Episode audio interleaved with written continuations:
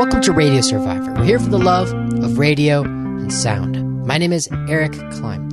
And on today's show, we are going to take a look at a government, a U.S. government funded radio network that, that covers the news and provides balanced coverage of the United States of America, but it is not heard in the U.S. It is, it is a government sponsored radio that is for Europeans only, and um, and many others across the world. The historical origins are for Europe, and now it's uh, heard across the world. And of course, we're talking about Voice of America as well as Radio Liberty, which is also known as Radio Free Europe. And our guests today are experts on the history of of those radios. But it also today on Radio Survivor comes at a time when Voice of America is in the news because a Trump appointed head of the network is remaking the organization in Trump's. Uh, breaking news when we recorded this episode was the hearing had just taken place on Capitol Hill with the Trump appointed head of Voice of America, who is named Michael Pack. But we're not really uh, here to talk about Michael Pack on today's episode of Radio Survivor. More, we're going to be covering the history of this network, history of these radios, uh, where they come from. And this episode was produced by Jennifer Waits. Over the past few months, there's been a flurry of media attention focused on the United States Agency for Global Media. Some reports describe it as a little known agency, and in fact, it may seem mysterious to many in the United States since it oversees international broadcasting programs all over the world, including Voice of America and Radio Free Europe, Radio Liberty. It's been in the news following the appointment of a new CEO, subsequent personnel changes, and even a congressional hearing on September 24th. Today on Radio Survivor, we're joined by renowned experts in government sponsored radio. Welcome Jane Curry, professor of political science at Santa Clara University, Mark Pomar, National Security Fellow at the Clement Center for National Security at University of Texas, Austin, and Brandon Burke, Associate Archivist at the Hoover Institution Archives. Welcome, everyone, to the show today. Thank you. Thanks. Thank you. I'm Jane Curry. I'm a professor at Santa Clara University, and I'm also head of the Library of Congress's Cold War Radio Broadcast Project. Uh, I'm Mark Pomar. I'm a senior fellow at the Clement Center for National Security at the University of Texas in Austin. And my name is Brandon Burke. Uh, I'm an archivist at the Hoover Institution Archives at Stanford University and the preservation director of the Library of Congress Radio Preservation Task Force. So I wanted to start out. I've long been fascinated with Voice of America and all the affiliated broadcasting agencies that are part of the U.S. Agency for Global Media. And I even went on a tour of Voice of America back in 2017. And and I'm still sort of confused about about what what all these um, broadcasters do, and and probably in large part because I haven't had as much of an opportunity to hear the programming. So I wanted to start out and just talk about government sponsored radio, which is what this organization really is a part of the whole government sponsored radio aspect of broadcasting. And maybe, Mark, you could explain to us what government sponsored radio is.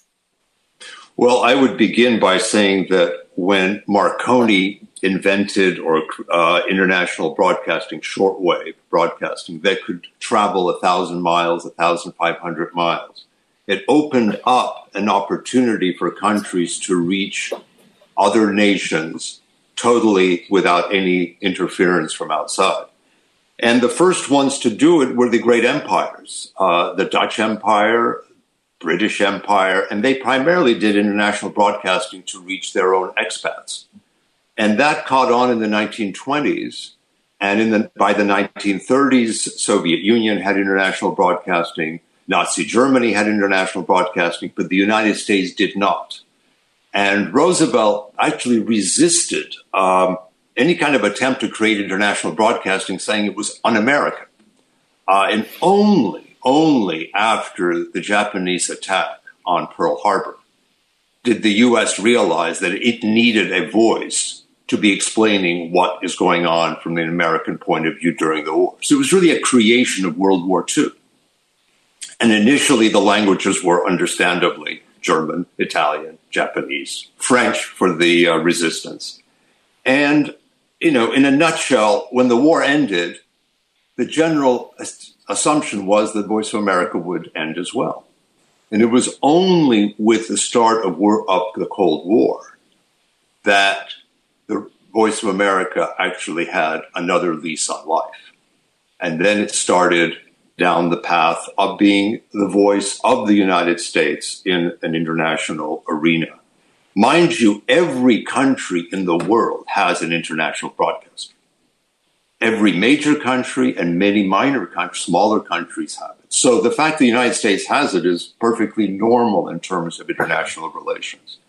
There and is would- one v- very, very important thing to keep in mind about the Voice of America, and, and we can come back to it many times it operates under a law passed by Congress, which requires a balanced approach to the discussion of U.S. policy. And in the law, it says VOA will explain U.S. policy and it will also reflect reasonable criticism of that policy. And that is embedded in the law uh, and called the VOA Charter. And that is what VOA broadcasters turn to when they prepare their reports or when they prepare their uh, their programs.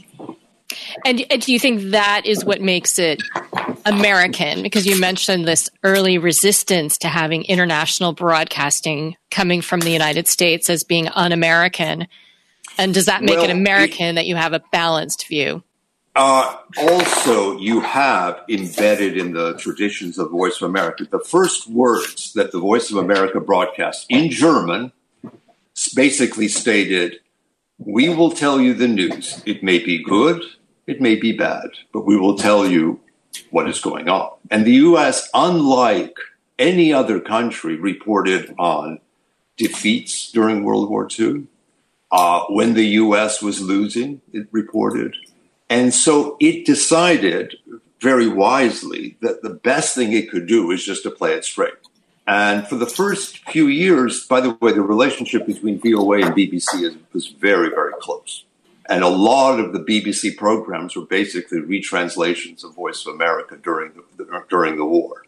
Uh, that's a whole chapter we could explore. I mean, that's a fascinating chapter and one that I've been dealing with. But it is a very interesting beginning to what uh, the U.S. undertook. Mind you, the resistance to VOA came from commercial broadcasters who were afraid that the VOA would somehow uh, dominate and therefore take away listeners from them.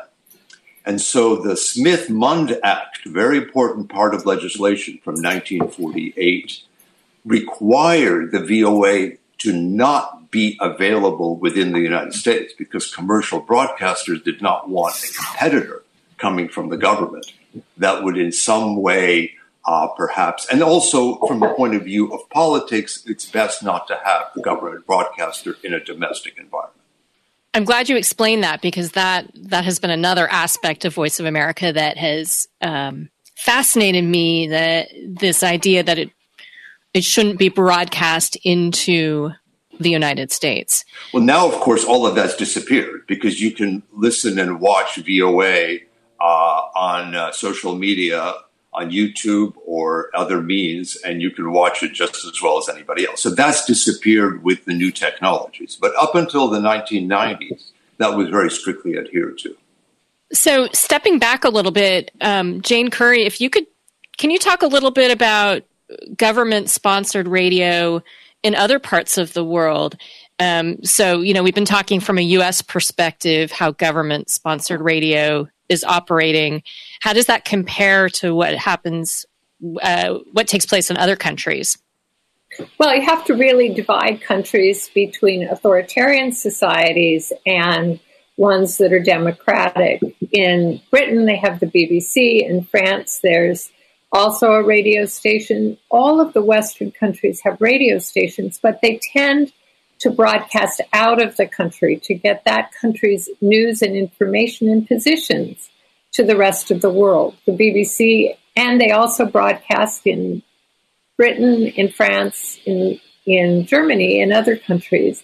They also broadcast internally. but they're very careful about bias. And so these are not propaganda agencies. They are public information projects, media. Um, that's very different in authoritarian societies where radios are taken over by the government and used to put forth the government's position. So many things simply don't happen on the radios, even though they're happening on the streets and people see them. They're just ignored because they're not comfortable for the government.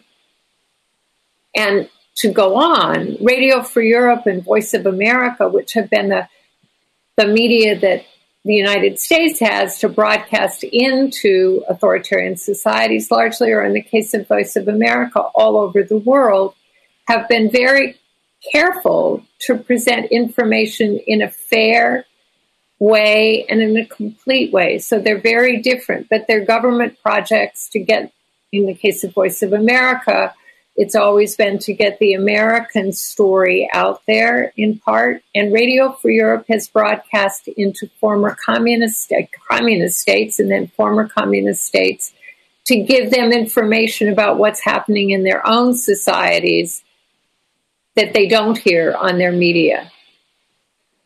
So that's really the scope of international media and the media in Eastern Europe and, and Russia, particularly, that have really built America's radio presence and traditions broadcasting abroad. And if, and if you're in one of these authoritarian countries that has state sponsored radio with a very specific message, what is the reaction in those countries to Voice of America, Radio Free Europe, Radio Liberty? Well, I can, I can tell you. Oh, Mark, go ahead. No, I was going to say it depends very much on what period of history you are focusing on. I mean, uh, up until Gorbachev's glasnost in the late 1980s, the Soviet Union not only practiced uh, severe censorship, but they also jammed the broadcasts of Radio Free Europe, BBC, Voice of America. In other words, they sent a signal on the same frequency to blot out the signal that we were sending. And the irony is that they spent more money jamming than we ever spent broadcasting because it's a very expensive proposition to actually align your, your jamming stations, which they built all over the country. It wasn't always successful, and a lot of programs came through nonetheless. But uh, it is it is indicative of the fact that they saw it as a very dangerous thing. Now, if you take the Russian example, and I was the head of the Russian service of VOA for many years. Uh, we put on air people who were in the United States but were famous Russian writers or dissidents or musicians or artists, very often talking to their people in Russian over the Voice of America. That was considered, in addition to regular news and what was happening in the world, there was a lot of cultural programming, a lot of music programming, a lot of program about the arts. I mean, this is something that pe- people don't realize that, that it's a very complete radio station. That we had science programs, we had a program on women in modern society. I remember that was something in the 1980s that was considered very, very interesting. It was a very complete 24 hours a day, seven days a week, just the Russian service alone. So, what we did in Russian service might be different from what the Chinese service did or what the uh, French to Africa service did. So they were all like ra- separate radio stations under one big roof. Yeah, um, Mark, maybe you could talk a bit about. So there's this whole U.S. Agency for Global Media. What all does that encompass? Well, that's a very recent development. Back in the Cold War days, these were just simply separate entities uh, with no legal binding. It was really in the 1990s that they were somehow coalesced into one organization and very recently put under a federal agency. This happened only in the last year and a half or so. Uh, and the difference is very important in that Voice of America is a federal agency. So people working for the Voice of America are federal employees or they're freelancers working for it. Radio Free Europe, Radio Liberty, Radio Free Asia, uh, Middle East Broadcasting. There are several of these surrogate broadcasters. They are private radios. I mean, these are private individuals. There's nothing. Uh, they're not government employees. They are operating as a grantee of the U.S. government. And it's important to stress because they don't represent the United States. They were, they were set up to be what's called surrogate broadcasters. In other words, broadcasters as if they were in the country to which they are broadcasting. So they follow local news. So to give you an example, right now there are tremendous demonstrations in Belarus against Lukashenko. An amazing display of civil society uh, standing up to a dictator who's been in power for over 24 years. This is a perfect subject for Radio Liberty to be reporting on. They will try to get correspondence in. They will try to do interviews. They will follow that story in the greatest of detail. For Voice of America, that story is important insofar as it affects U.S. relationships with Europe, with Belarus, with Russia. In other words, its focus is from a distance looking down at a situation happening. For Radio Liberty, it is their bread and butter. This is what they are all about. And the uh, leader of the opposition, who is now outside of Belarus, would be interviewed. She would be prominent on the radios. Uh, they would be covering every detail they possibly could of that situation. And and for our listeners who may not be familiar with what Radio Liberty is and what Radio Free Europe is, um, can you explain those two broadcasters and, and okay, how they're they different? Were, if, if Voice of America emerges out of World War II, Radio Free Europe, Radio Liberty emerge out of the Cold War. And they really come out of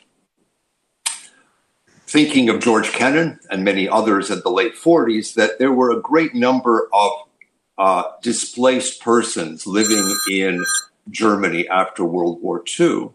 Uh, many of them were prominent writers, philosophers, political leaders, and it would be great to put them to work. I mean, they have no particular job. War torn Germany uh, has no real economy going.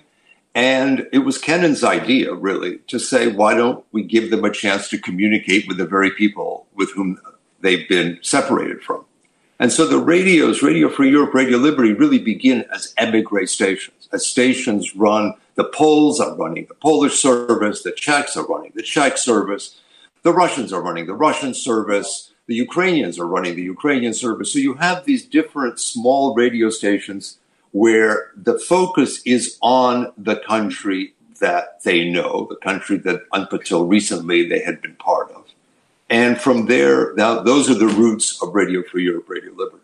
Radio broadcasting, in terms of Voice of American Radio Free Europe, really began at the beginning of the Cold War. Radio Free Europe started in 1948 and Voice of America in 1950. And Voice of America was to spread the the information about America and news in a fair and objective way around the world and encourage people to learn English. You could listen to English language lessons, and there was all sorts of.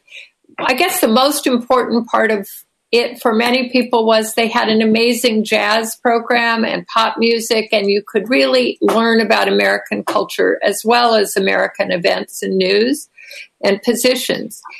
Radio Free Europe was broadcast into the communist countries in order to let people know about their own country. And it had a really interesting effect because what it did was undercut the state radio and television and newspapers that only broadcast positive stuff, often not true positive stuff, but positive things.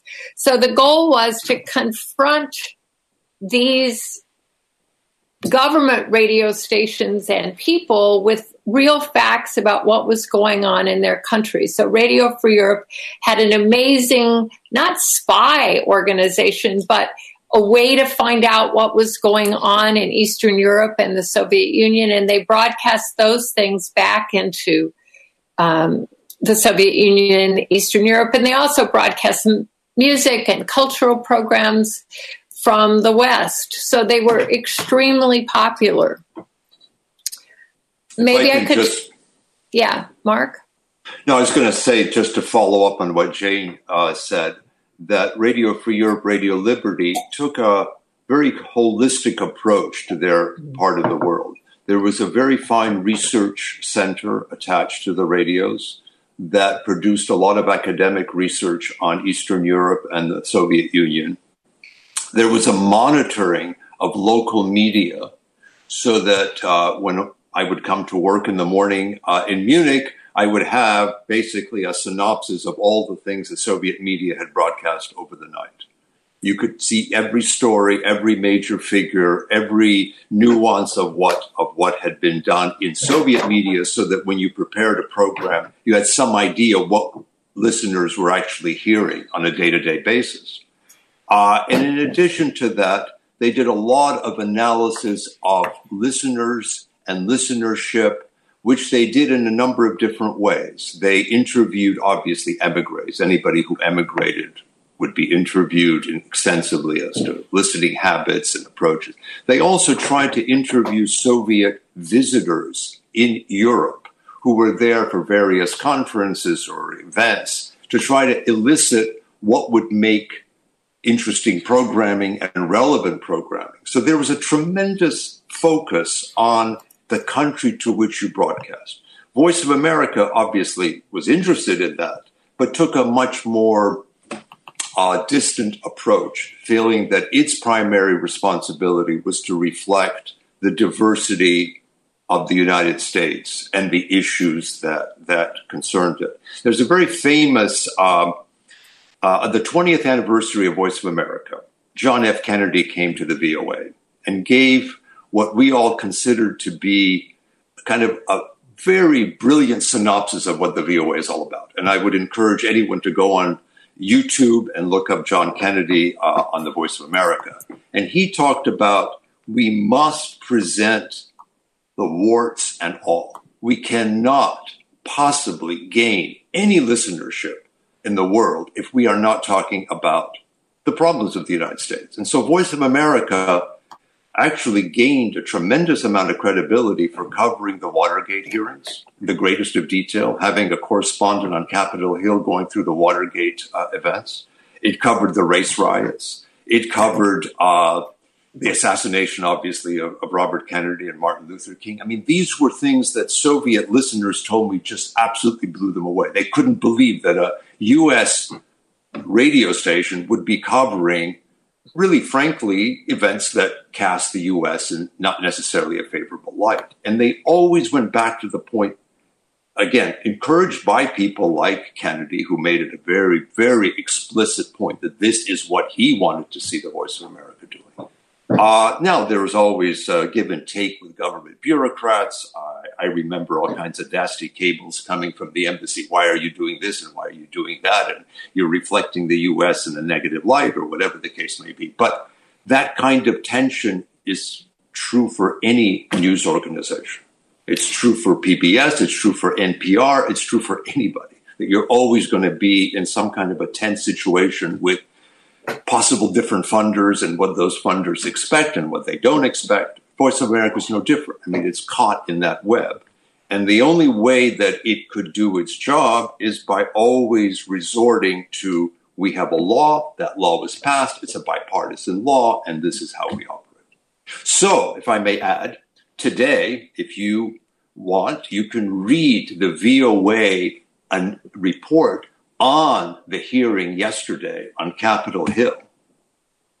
And they will quote Congressman Engel, they will quote the critics of Pack, just as if Pack were just another employee someplace else. I think he doesn't a- get favorable treatment, he doesn't get unfavorable. It's a straight story. It's there on the VOA, it's there in English, it's there in every language. So Mark Pomar uh, just mentioned uh, the news of the week here on Radio Survivor about Voice of America, where there have been hearings in Congress uh, on September 24th, the day before we broadcast. But but this program on Radio Survivor Day, talking about uh, Voice of America and Radio Free Europe um, in the world. Uh, is more focused on history, and we do want to talk about uh, this news. But but first, we're going to stay focused on the 70 year history of Radio Free Europe and Voice in America. And so, Jane Curry, uh, you are professor of political science at Santa Clara University and co-director of the Cold War Radio Project. Yeah, I would like to add to what Mark had said because I lived in in Eastern Europe for some of the years when the radio was, these radios were the only source of real news. I remember, first where, of all, people, where in Eastern Europe did you live? I lived in Poland. And in Poland, which was one of the more liberal countries, and I also spent time in Russia, listening to either of these stations was not a safe thing to do in the 60s. And the, certainly the 50s and the 60s, it wasn't a safe thing to do. But what was interesting is that people listened. And I would be asked when I interviewed political leaders if it was really true that this had happened or this had happened in the United States, and why were these radio stations broadcasting negative things about the United States? And I'd say because that's what news is. They're not there to decide what's positive and negative. They want people to have a real picture of what's going on. I, the other story I have to tell is really about Radio Free Europe, and I can tell many of these stories, but I was driving around in a tiny Volkswagen with five people who wanted to listen to Radio Free Europe but were afraid to listen to it in their homes. And as we were driving around, we heard the announcement on Radio Free Europe that Mao Zedong had died. It took almost a week for Mao Zedong's death to be announced in the Polish press because it had to be checked with the Russians. It had to be checked with all kinds of political and foreign policy people in Poland. But Radio Free Europe, particularly because it broadcast about these countries, forced them to talk about things. And I found when I went back and looked at the archives of the radio stations that they would say, Radio Free Europe broadcast this, we have to broadcast it. And so that forced these stations and the newspapers even to begin to tell more things honestly about what was happening in their own countries or what was happening in the Soviet Union. It wasn't always safe, but it was extremely important to people it was difficult to get because it was often jammed so that you would hear all sorts of static and you couldn't really understand what was being said. But people would move their radios all over their houses. They would go to the countryside to listen because for some reason the jamming was less there. Mm. Getting on Radio Free Europe was really important. And it was also something they were t- willing to take risks to do and they did all kinds of things to to protect themselves. In the middle of the summer, they kept the windows closed on their houses so people wouldn't hear it from the street. But I used to listen to it and keep my windows open, and people would stand outside and listen. So it played an amazingly important political role in terms of forcing the media in all these countries to move closer to telling the truth and telling negative things about their countries. And if you studied journalism there. There was a course about Radio Free Europe and Voice Voice of America and the BBC, where students were supposed to learn about their methods.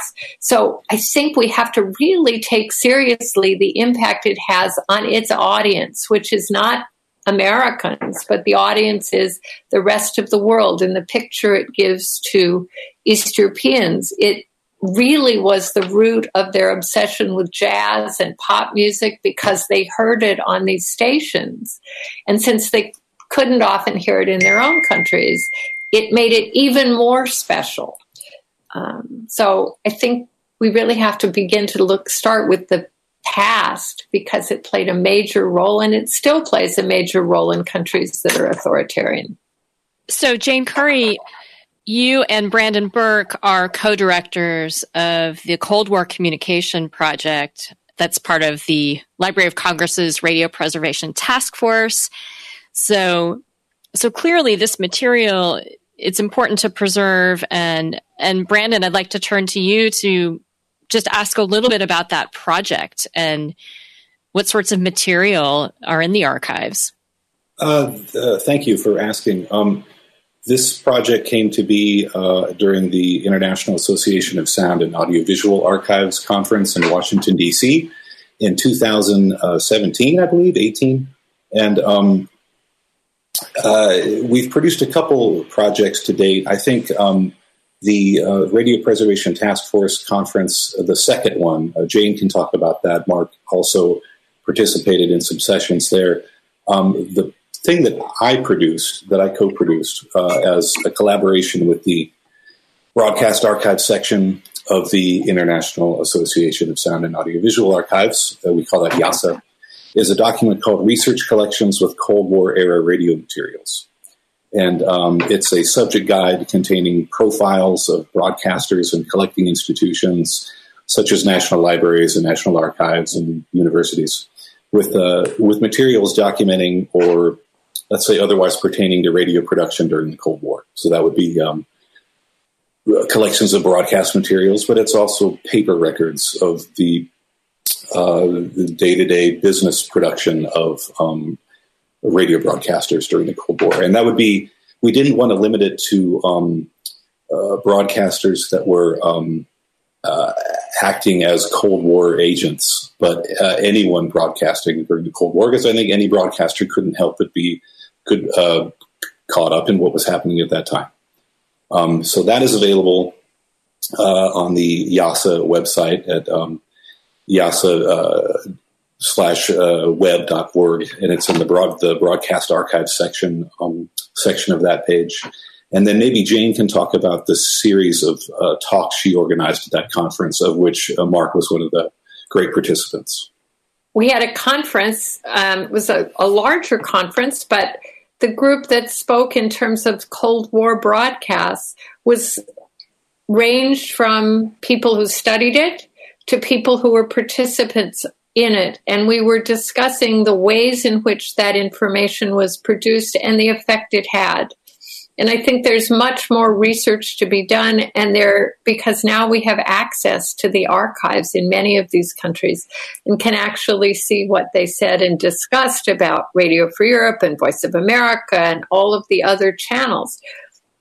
It was difficult to do audience research. We could do audience research with immigrants, um, people out traveling, but we couldn't really get a handle on the percentage of people that were listening in these countries from their um, research organizations, at least initially. But in the 19, late 1970s in Poland, there was so much concern in the government about the the impact of Radio Free Europe and Voice of America and the BBC that they actually set up an organization that did research to see what people listened to and why. And they included these as stations that were important to know about. They didn't ignore them, which was different from most communist societies. Um, usually they tried to ignore the stuff that came from outside and that questioned their power. If I can jump in at this point and say that in the 1990s, the Soviet archives opened up. They're now closed again, but for about 10 years, a lot of the Soviet uh, archives were fairly open.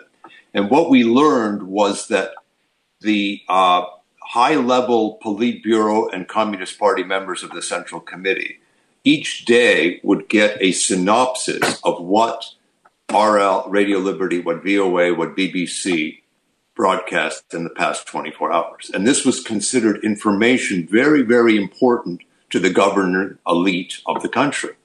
And you could tell from the archives who was rising in politics and who was fading by whether or not they received this very coveted uh, write up and synopsis of, of the radio broadcast. And they looked to that as something not only to understand their own society, as Janie just described, but also to figure out what were the priorities and views of the United States and be able to therefore maybe adjust their policies uh, accordingly. Uh, there's some moments that I think uh, need to be stressed as one of the great moments of all three stations. I'm thinking of RVRL, VOA, and we'll include BBC, and that's, of course, the Chernobyl uh, disaster that took place. Uh, you may recall that when the uh, atomic uh, station erupted, the Soviet Union was dead silent for days on end and said nothing as radioactivity was floating over Belarus into Sweden, into Europe. Uh, VOA, Radio Liberty, and BBC went on 24 hours talking about what it is. We at VOA brought in experts on uh, you know, poisoning by radiation poisoning. We had doctors. We were broadcasting the most careful work we possibly could because these lo- people's lives were literally in danger. The Soviet Union did nothing. And when they did start speaking, they of course downplayed it uh, considerably. That is probably one of the great kind of uh, crowning moments of when the radios rose to a level of absolutely being indispensable. And I think it gained uh, a listenership that carried the radios through the 80s, through Glasnost, through Perestroika, and to the end of the Soviet Union. Mark Mark Pomar, you what was your job that day when when the Chernobyl? I was the director of the Russian service of the Voice of America. So what did what can you tell us a little bit about your workday and how you how you know what what you did? I had a staff of 180 people. We broadcast 24 hours a day, seven days a week. We had three shifts. We, um, you know, had uh, you know, our news, we, we had many, many, we had 46 different programs, 46 different programs in addition to news and news features and interviews. We had the whole gamut from science, technology, pop music, classical music. It just went on. So, and different people produced different parts of that program. Tell, tell me about what what you were what your workday was like uh, when the Chernobyl disaster occurred in 1986.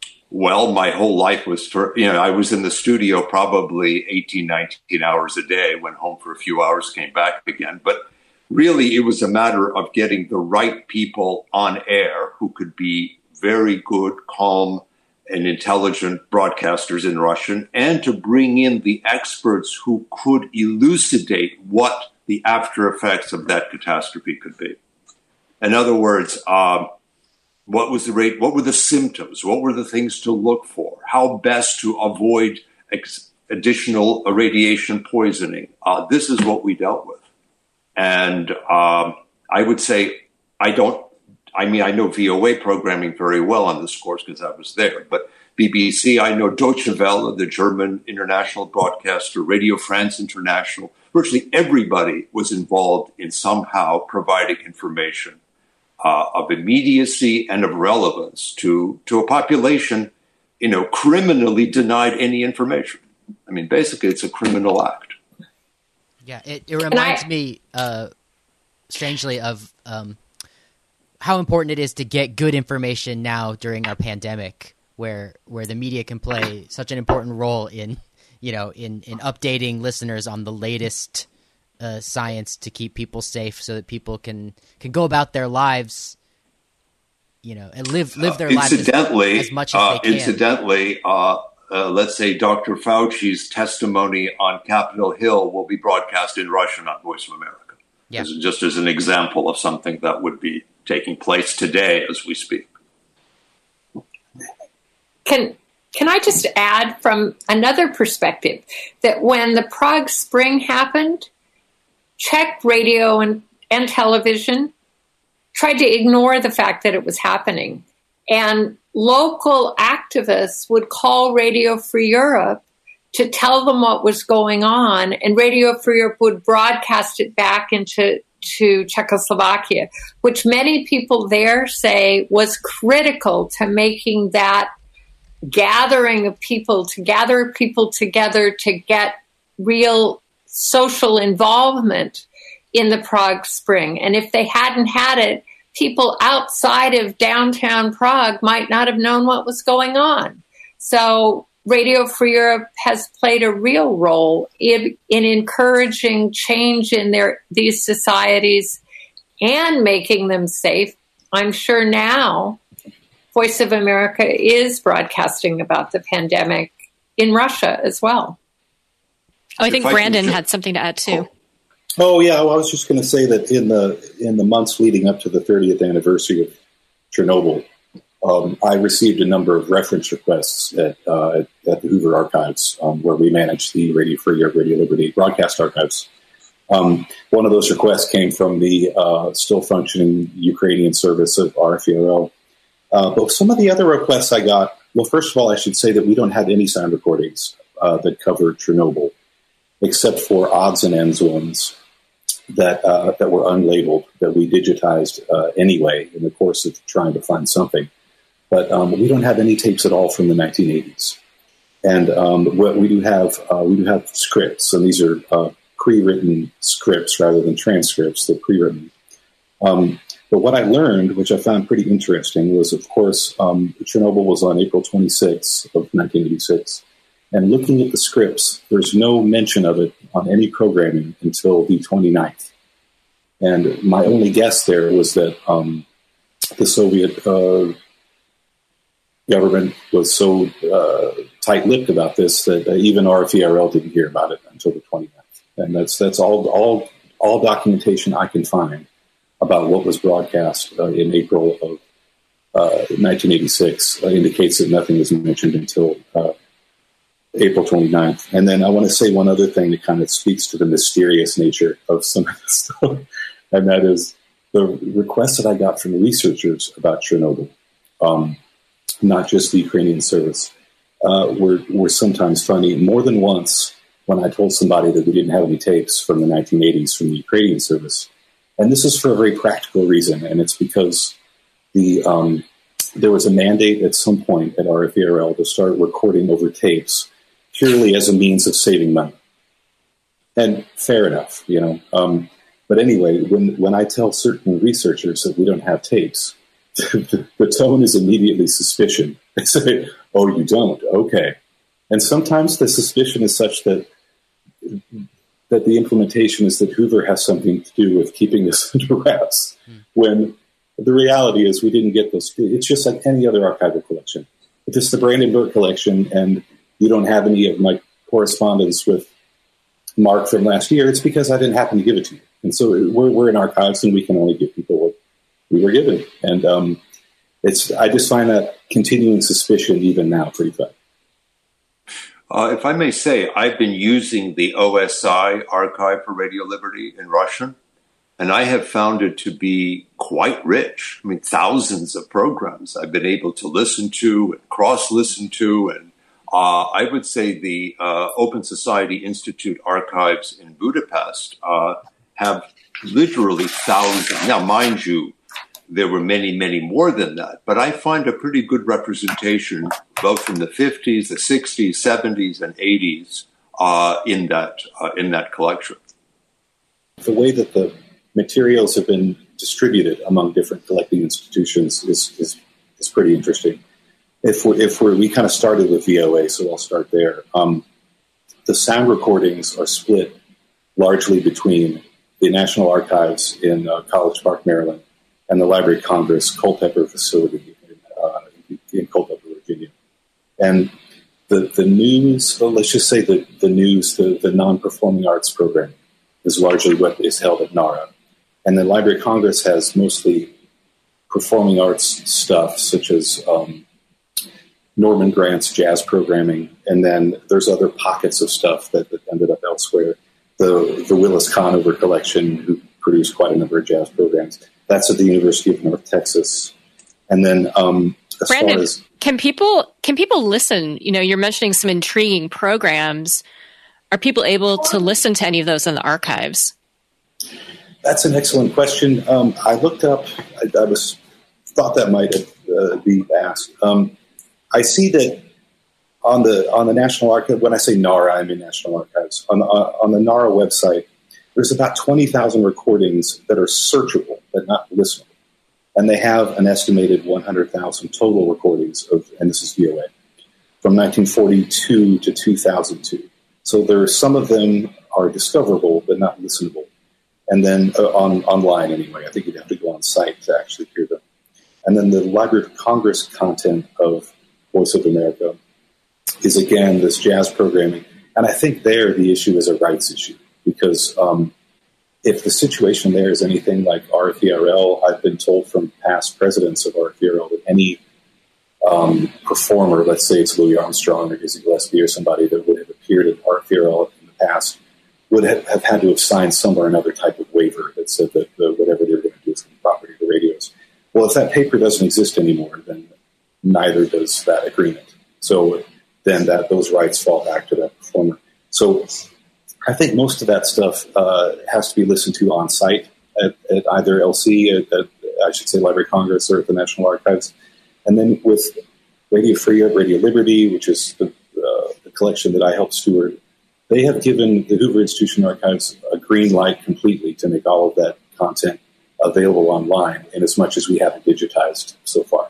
So we've digitized of the 98,000 um, reel-to-reel tapes, to say nothing for other media. We've digitized personally about 6,500, all of which are available on our website from varying different language services. And we try to prioritize by um, historically significant moments, uh, Prague Spring, like Jane mentioned, or Velvet Revolution, or the uh, Romanian Revolution in 1989. And then um, there's materials that are available online at other places. Mark mentioned the Open Society Archives in Budapest. They have the complete digitized recordings of the Russian service available, and that's all online. Um, the complete digitized Polish service is available as a co produced website of Polish radio and the uh, and the Polish State Archives there. So, uh, and then I should also mention because Mark mentioned it, the monitoring tapes, which was um, the monitoring department that would record and monitor what state-run radios were uh, broadcasting from day to day. All of those tapes are at the Hoover Institution archives. Um, so we have hundreds, particularly for the Czechoslovak service and the Hungarian service, the earliest services that were functioning in the 50s and 60s. And Hoover also has the audience research reports that, that, that Mark mentioned. And then the research department that Mark mentioned, all of that stuff is at the Open Society Archives in Budapest. Um, if someone wants to get deeper into this, Googling Hoover Archives Radio Free Europe will get you where you want. It yeah, it sounds kind of incredible how much you have there, and and these uh, what sound like air check tapes of of the um of the of the other broadcasts going on in the countries. That's fascinating that those are also available. And it calls into question: Do those recordings exist elsewhere? Because as as an archivist, I think the onus is on us to preserve the business and cultural production of the folks that entrust us with their materials. But um, do, do the monitoring tapes fall into that category? And are they unique? And if it turns out they're unique, the, the onus, it turns out, is on us to preserve what Czechoslovak National Radio was broadcasting on that day. I wonder if now is a good time to talk about what's happening right now um, because there has been significant news about change in leadership at the U.S. Agency for Global Media.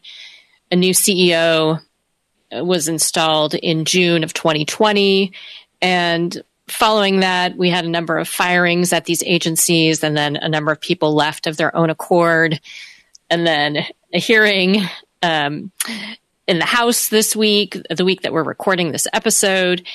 And and so I'd love to hear a bit from from all of you about what is your reaction to the changes going on and what do you think that signals for these broadcasters?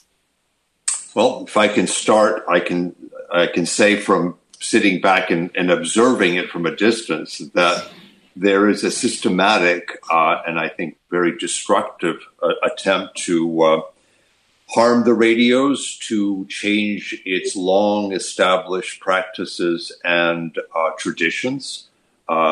There have been attempts in the past by administrations to uh, impose their will on the radios. Probably the most sort of blatant one until this time it was the early years of the Reagan administration, 81, 82, when also a number of changes took place. And the first two years were very rocky, and people were very unhappy. And the Voice of America journalists were up in arms against what they thought were was unnecessary interference by by Reagan officials in the White House. But within two years, those same um, officials were gone, and VOA went back to much more of its traditional approach. Uh, this one appears to be excessively destructive and also very um, mean spirited. I mean, to, to fire people without even the courtesy of finding out what they were doing and how they were operating strikes me as, as, as one of the most destructive ways of, of, of approaching an organization is morale. Uh, I think that in typical VOA and RFE/RL fashion, the journalists will fight back. I mean, they're not going to roll over and, and, and accept that kind of approach, but I think it's very destructive at a time when, and we haven't talked about this, but at a time when China, the largest international broadcaster in the world is China by leaps and bounds, uh, is increasing its broadcasts. When Russia, with RT and, and Sputnik and other stations, is increasing its um, reach around the world, including the United States. Uh, uh, we are sort of falling behind, and we are in some kind of civil war situation within our own media environment at a time when when I think a clear and unequivocal U.S. voice should be heard uh, in the world. Mark, I haven't been following this story at all. Is was there any explicit explanation? Like was was there coverage in Voice of America that um, that the Trump administration uh, uh, yes, with? there was a um, language service, and I forget whether which one it was, whether it was one of the Indian languages, whether, uh, but that they played some um, tape of of uh, Biden that that they said was not sufficiently balanced with an appropriate response from Trump or something right, of that so, nature. So I don't know coverage, the specifics it's coverage of, of, the But I will election. say though that someone must have told the White House that VOA covered the impeachment hearings in the greatest of detail. Yeah. Uh, including all the testimony of Fiona Hill and Ambassador Taylor and all the other uh, people who were testifying on the Hill all went in Russian, simultaneously translated. Uh, uh, and that is something that VOA would do. That's what they did the Watergate hearings. That's what they did, and probably in the Clinton one, and, and now in the in the Trump one. I'm sure that got back to the White House, and that probably caused uh, an explosion of some sort. But I think there's a there's a, a concerted effort uh, there's been accusations that that some of the foreign journalists uh, are working for foreign governments with no particular proof. Uh, some of the journalists were sent home, which is very cruel because the countries they were sent home to are authoritarian dictatorships, and having worked in the U.S. and having worked for Voice of America puts their lives in danger, and they were summarily sent home. So there's been a kind of a nastiness that I have not seen in, in, at any time in the previous years. Yeah, and, and you're referring to the, the leadership of the current uh, head. Of- I'm referring specifically to Michael Pack and the immediate people that he's brought on board. Yeah, and this is all a, a story that just really started developing. I think while, um, while other news was was distracting. You know, people like me. Uh, you know, I, I, I this was not on my. Well, in some of and some of the news that I have seen uh, reports on the U.S. Agency for Global Media as a little known agency. So, in some of the mainstream news in the U.S., that's how it's described. But obviously, there well, are big implications for this the agency. PBS NewsHour ran a, a fairly good segment yesterday uh, on on the on the situation. The New York Times and the Washington Post have covered it in considerable detail. Uh, I think indicative of the atmosphere today in Washington was that Michael Pack, although subpoenaed to testify, did not show up. And I think that's sort of indicative of, of where we are in the political spectrum altogether. That's that's sort of where where unfortunately we are. Jane Jane Curry, I'd love to bring you in because I know that you're you're also very interested in misinformation being packaged as news. So I know you're going to have a lot of perspective on this. Well, I think the first thing to say is that the real tragedy of this is that we're presenting a picture of America now through the attempt to control VOA and to stop it broadcasting the truth. We're presenting a picture of America as a rather authoritarian society.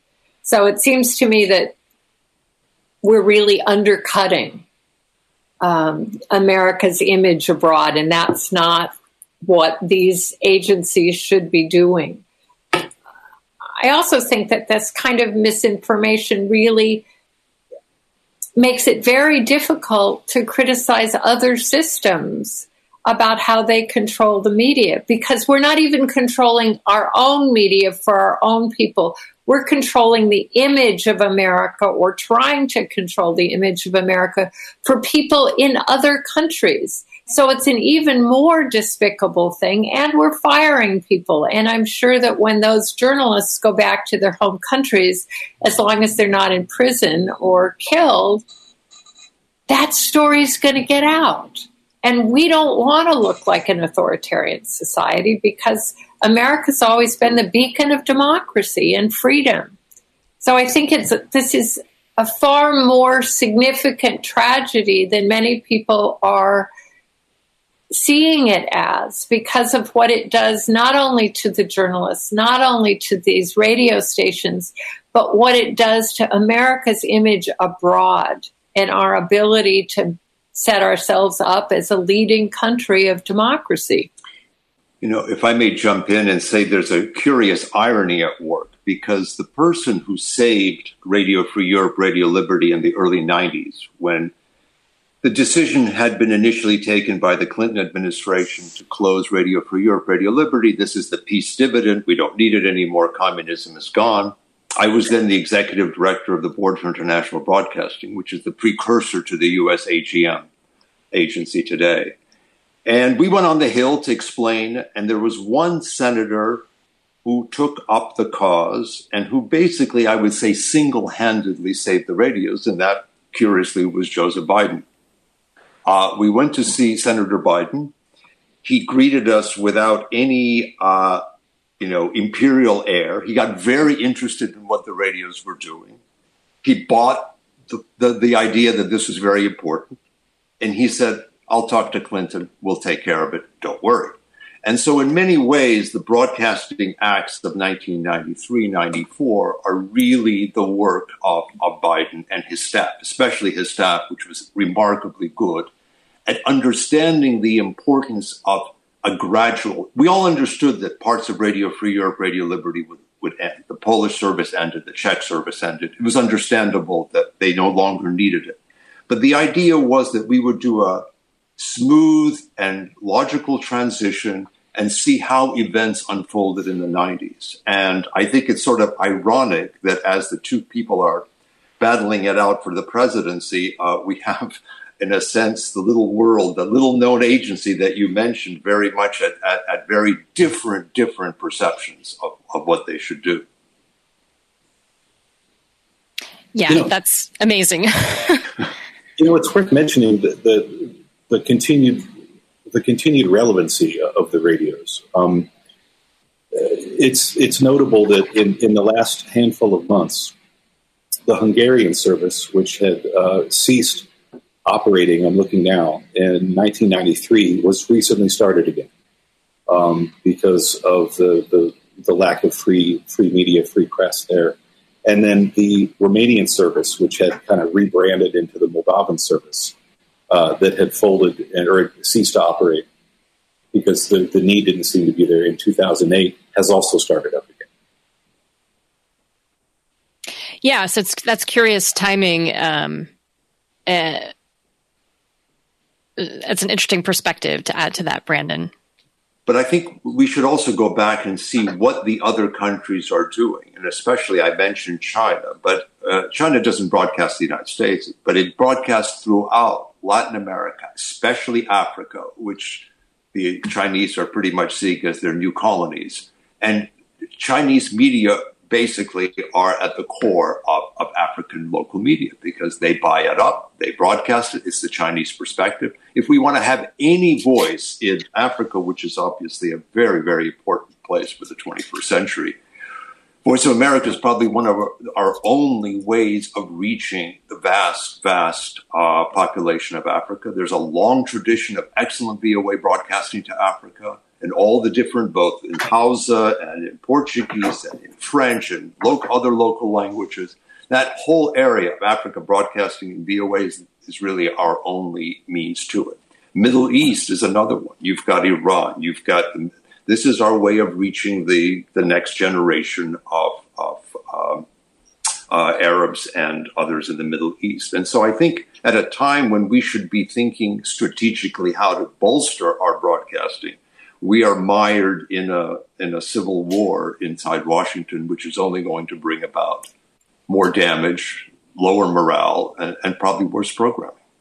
What are what are some of the speculations about how some of these changes might affect programming at Voice of America and, and some of the other broadcasters? Jane, do you have any kind of crystal ball about that?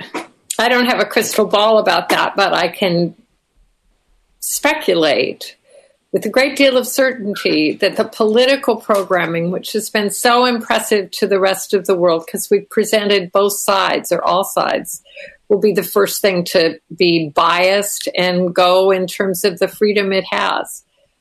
Um, maybe cultural programming will stay around, but I'm not sure this administration sees American culture as that valuable either.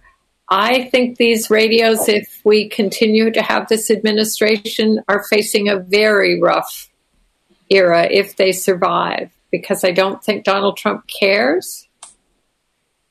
And I think there's a real sense that if we broadcast anything negative, it will be negative about the United States as a whole. When the fact is that broadcasting negative things about our country is impressive to people. Sometimes they don't believe it could be that negative, but that our radios could broadcast something that's critical of the regime teaches people about freedom.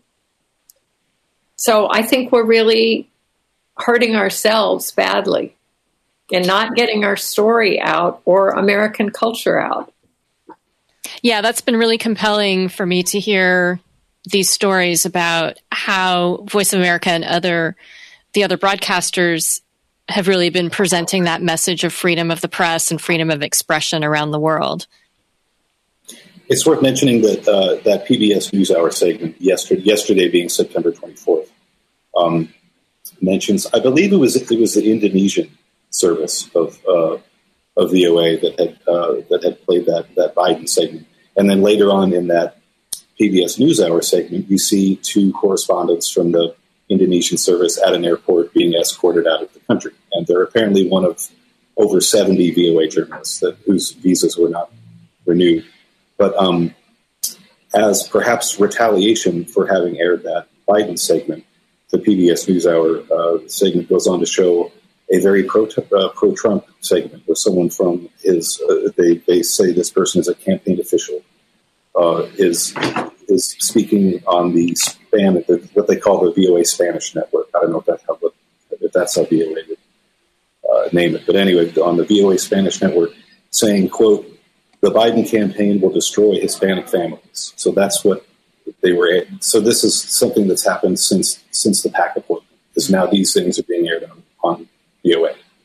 We learned from you today that these radios, as you've been referring to them, were launched by an act of Congress, if I'm getting my facts right, uh, 70 years ago. When Congress passed the laws to to fund these radios, um, they gave the president the power to to appoint leadership? Is that how it was written? Uh, different things for different stations. Now, obviously, a federal agency like Voice of America, the director of the Voice of America is a White House appointed Senate confirmed position. Okay. Radio Free Europe, Radio Liberty president is not. It's a private citizen.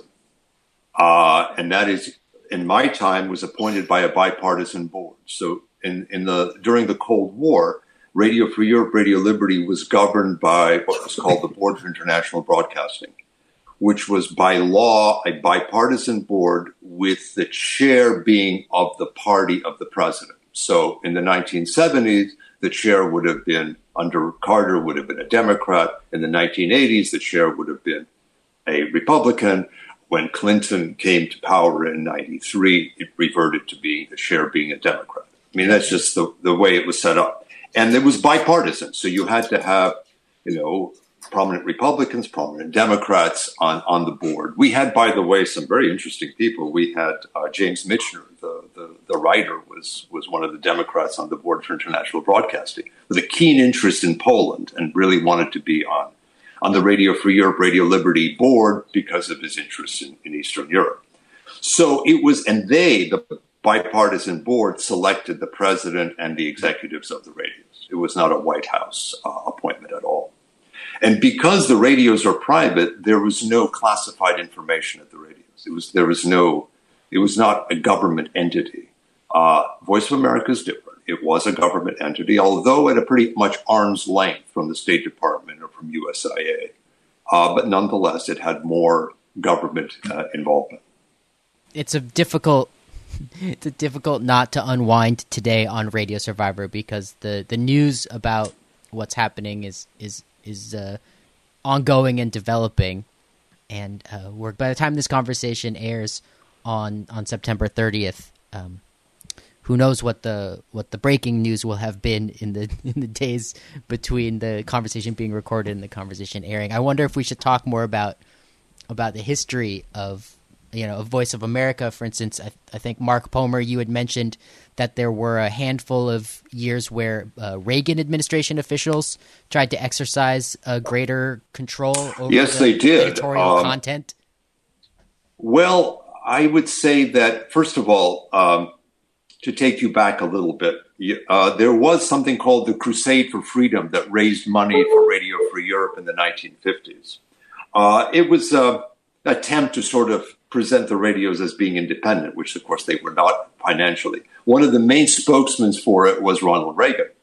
And so he campaigned in, in 1980 with by stressing the importance of Voice of America, Radio Free Europe, Radio Liberty. If you look at the first NSC document, the first policy document that came out of the White House in 1981, which is available online, by the way, you can look it up read it. Uh, it placed a very high emphasis on the importance of the radios in terms of dealing with the Soviet Union and Eastern Europe. This translated initially into the appointment of, shall we say, rather um, exuberant Cold Warriors uh, who came to, to the Voice, very much uh, resisted by the by the staff. Uh, there was a fellow called Philip Nicolaides, who uh, was an advertising uh, executive in Houston, who wrote this amazing memo, which basically said we should be fighting the Soviet Union and this is the best way of doing it. Uh, much reviled by the professionals at VOA. And uh, curiously, within a year or so, was let go and fired, and, and really a much more stable, more, more sort of uh, calm approach uh, was adopted. I would say that Reagan personally came to the VOA studios to uh, to do his Saturday talks. Uh, I saw him a couple of times, twice. I think he came when I was there uh, on a Saturday to address people outside the United States on a Saturday. So he paid a lot of attention, but I think that that did not translate into necessarily changing the content. Quite to the contrary, in a curious way, there was a sort of freedom for VOA to broadcast pretty much a lot of different things that in the past had been maybe under detente were considered too provocative. So, for example, under uh, uh, President Ford and under President uh, Carter, Solzhenitsyn, the Russian writer, Nobel laureate who had written the Gulag Archipelago, was basically kept off the air because it was considered too provocative toward the Soviet Union to have such a prominent person appear on The Voice of America. Well, by the 1980s, we could have Solzhenitsyn on all the time we wanted. I mean, we just interviewed him and, and, and that was fine. There were no restrictions. There was a kind of a sense of you could do all kinds of interesting programming in the 80s. So, in, on one hand, they brought in a certain initial ideological approach, but it actually ended up being a much freer and more interesting period to work at The Voice than uh, than in the past. I will mention Janie will remember this incident, but do you remember when Reagan went on the mic, uh, thought it was a dead mic someplace in California, and said, "I have outlawed the Soviet Union. We're about to begin bombing in ten minutes." Yes. Okay, do you remember that? Yes. We broadcast it on VOA Russian without ever giving it a second thought because that was the news of the day. Uh, and the Voice of America director said, Of course you should do it. That's, that's the news. We're not going to not broadcast it if that is what the news is of the day. But I mean, you but did, you also contextualize it. yeah, you it, did right? contextualize it. But we Thank you. contextual. We explained that obviously it was a dumb joke, and he probably shouldn't have done it. And it was a, you thought it was a dead mic, and so on. But yes, we, we contextualized it, but we went with it as news, and I remember it very, very distinctly. So uh, I think you know there's always a give and take, and I think that the the key is to have a director of the Voice of America who is fundamentally a journalist and understands what journalism is about. And in my time, there was uh, Gene Pell, was a very good director. He had come out of NBC News. He had been an NBC correspondent for many years uh, overseas, and he was a very understanding journalist in terms of what of what the Voice should produce. If you recall, John Chancellor, the many for many many Mhm. years, the the anchor of NBC News, was also a VOA director at one point. So the VOA attracted prominent journalists to to join, uh, usually at the director level. Well, Mark, And yeah. I, I wonder if you'd be willing to to respond to my question as a political pundit. Then it, I- I would. It, it seems to me that one way to understand this this struggle over the voice of America is is that there is now in the United States a significant political disagreement about the role of journalism uh, in in society. Like what what what job what is the job of reporting a story, and what does it mean to report the news? Um, has now become uh, uh, significantly fractured depending on your political party. The Democrats now have one opinion of news gathering, and the Republicans have another opinion of news gathering. Uh, I mean that that seems to be the situation we find ourselves in uh, in this election year. Well, my time was much easier. That division did not exist. There was professional journalism, and professional journalism required a balance, required context, and I don't recall anyone uh, really taking a different point of view. Uh, people might not like it. Uh, some people obviously resisted negative uh, remarks, but I think there was a general consensus in society uh, of what constituted professional journalism. That has broken down, and and uh, it was much easier to be uh, in media in the 1980s than it is today, precisely because there was a more or less a consensus in society as to what constituted um, professional journalism. I agree with you that today that consensus has disappeared, and uh, it's much much harder to argue your point as to what is a balanced and proper news story. I think it's also the case that the image of America is really being shifted as we move from having honest reporting of good and bad things in this country and in our allies to a position where we're supposed to be the propaganda spokesman for the president and the people around him. And I think that doesn't do a good job of presenting the United States and our values and our freedoms. I think it's a real problem for America's image abroad. And that's the fear, right? That these changes could potentially be creating more of a propaganda form of media. Or I just think- lousy, you know, you just are going to destroy morale to the point where you're just not going to produce exciting, good programming. I mean, by the way, I, I would mention, just because I think contextually it's important to know that the, let's say, the Russian journalists that I work with when I'm a guest on the Russian program of VOA, most of them have worked at BBC, have worked at other professional stations. I mean, they're coming in as as very, very professional journalists, uh, young, energetic, thoughtful, and uh, VOA may very well lose them back to BBC, back to Deutsche Welle, to other stations, and so forth. So I think uh, it's it's you need a uh, as best as you can a harmonious workplace to produce good programming. Yeah, I mean it's it's unfortunate, but I think for it's for journalists in the private sector, it's not a new experience. It's interesting that now uh, journalists with, with what is essentially government funded jobs are now experiencing the kind of newsroom instability that's been sort of um, the primary uh, experience of the workplace for for for working reporters uh, in you know in in journalism in the United States. It's been it's been downsizing for for uh, for twenty years. Well, because VOA, at least English language journalists, are coming out of U.S. Uh, schools of journalism, and some have worked in commercial, some worked at VOA, then they go back to commercial. It's it's a very fluid uh, situation in terms of, of working. It's not like there's some kind of separate journalism right. out there that's that's called U.S. government. It's it's a journalism, and you you get a job, and if you're interested, you continue, and and you go on back into the private sector or or reverse.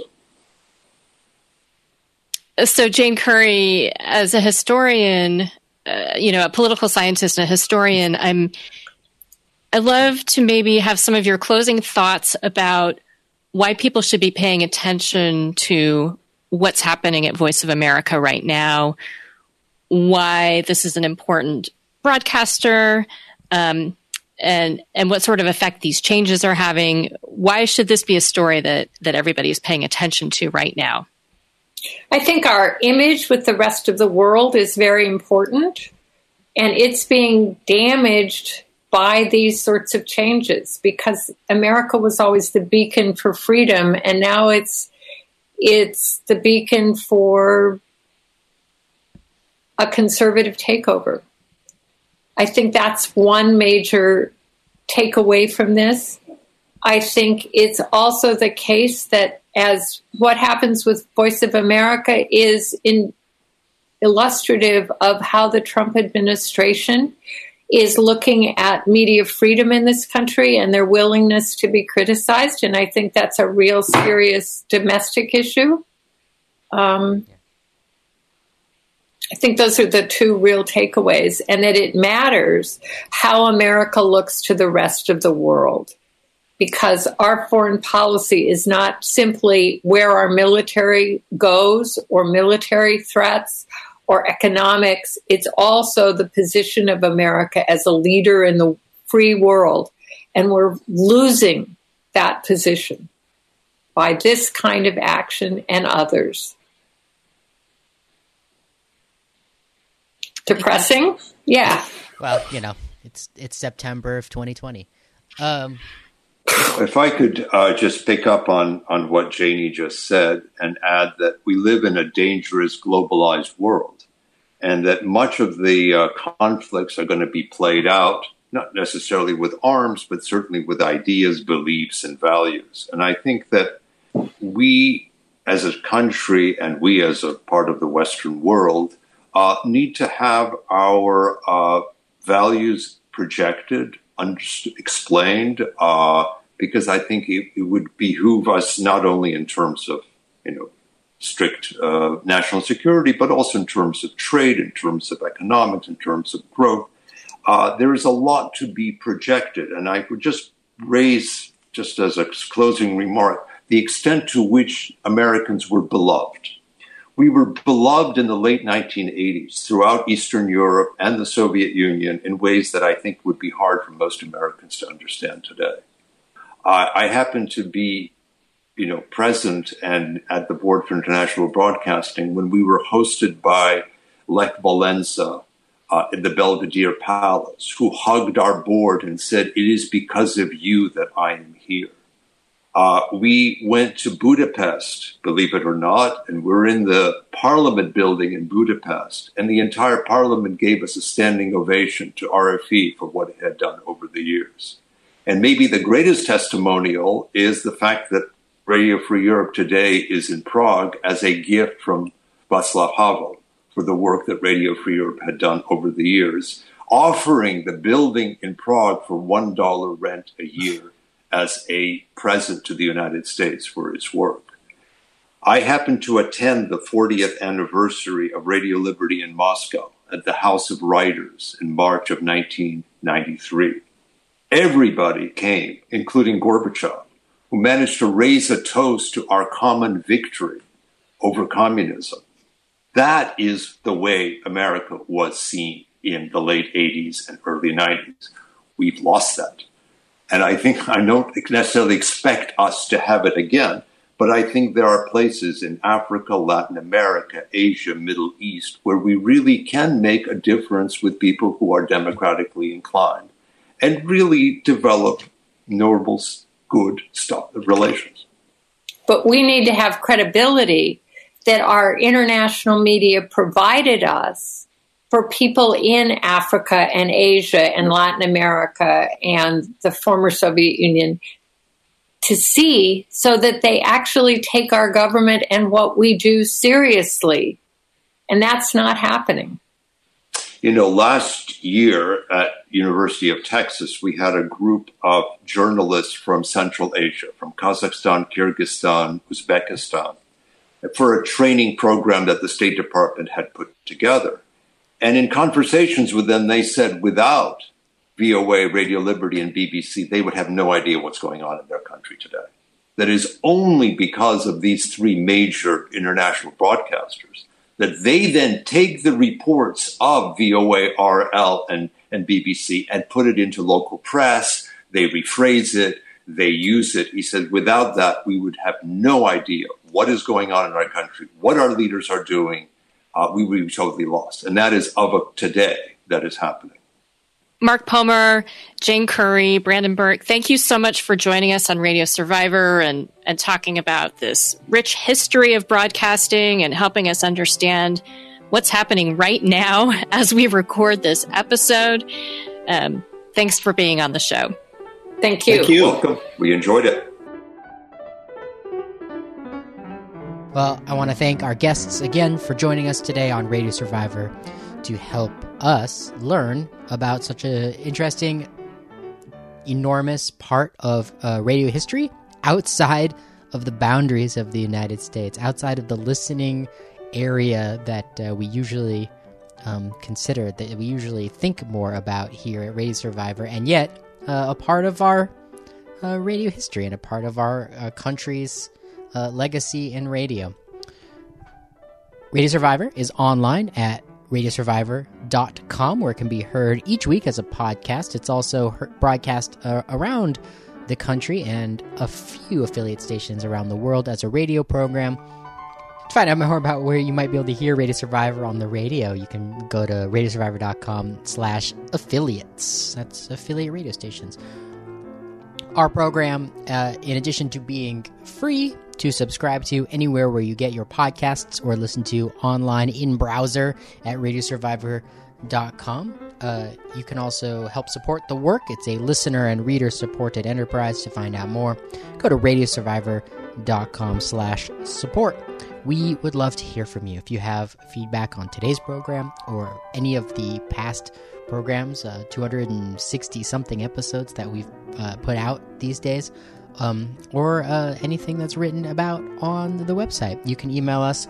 The address is podcast at radiosurvivor.com. On behalf of Jennifer Waits, who produced today's episode, and Paul Riismandel, who will be back soon, my name is Eric Klein. Thank you so much for listening. We'll see you next week.